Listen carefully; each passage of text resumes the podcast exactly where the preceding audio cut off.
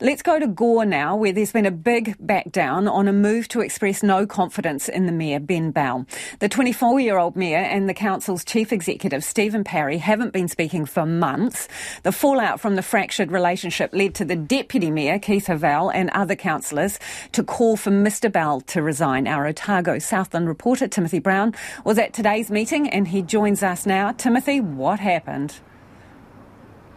Well, what was expected to be the great rebellion of Gore's councillors has, as you put it, ended up being the big back down. Councillors took a conciliatory tone this afternoon with plenty of apologies to go around. One spoke of the fact that in the past six months they had dug trenches and today they were coming out of them. And it certainly appears at this stage that armistice has been reached. When it came time to vote on the motion of no confidence in Ben Bell, no councillor was willing to move it, and so it lapsed to rapturous applause from the public gallery. The same for the motion to remove Mr Bell from all of his council committee assignments. Instead of a motion calling for councillors to meet with the local government minister to discuss intervention, they've agreed to ask Local Government New Zealand and Taituarā to assist the council with a, a review to, to, restore the council's confidence. But it was clear that recent days have been bruising for everyone involved, as Ben Bell sums up here. Getting the request to resign was, was probably two of the darkest days of my life. Um, it was incredibly hard, it was incredibly stressful. But following that, um, the immense pressure from the community and the voice helped lift me up, but insequentially pushed all our councillors down. Um, and I believe that they had some of the, the hardest days of, of their lives, I would imagine. So, Timothy, there were expectations of protests outside the council building. Did, did that happen?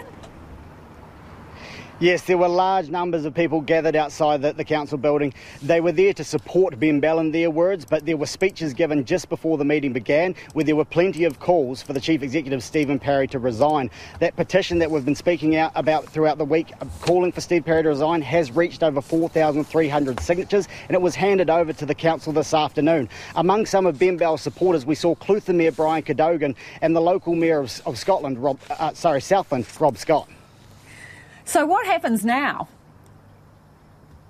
Yep, well, that's the great unknown. At the moment, it appears peace has been reached. White flags are being waved. Everyone has apologised for their part in, in what's led to now. They've apologised to the community. They issued a statement a short time ago that said, We have agreed that we all need to communicate more openly and effectively so there are no further misunderstandings that could lead to an irreparable breakdown in trust.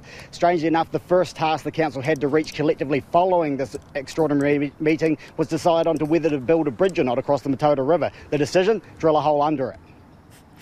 Timothy, thank you for joining us with that update. Timothy Brown there the ongoing saga of the Gore Council and the standoff with the Mayor.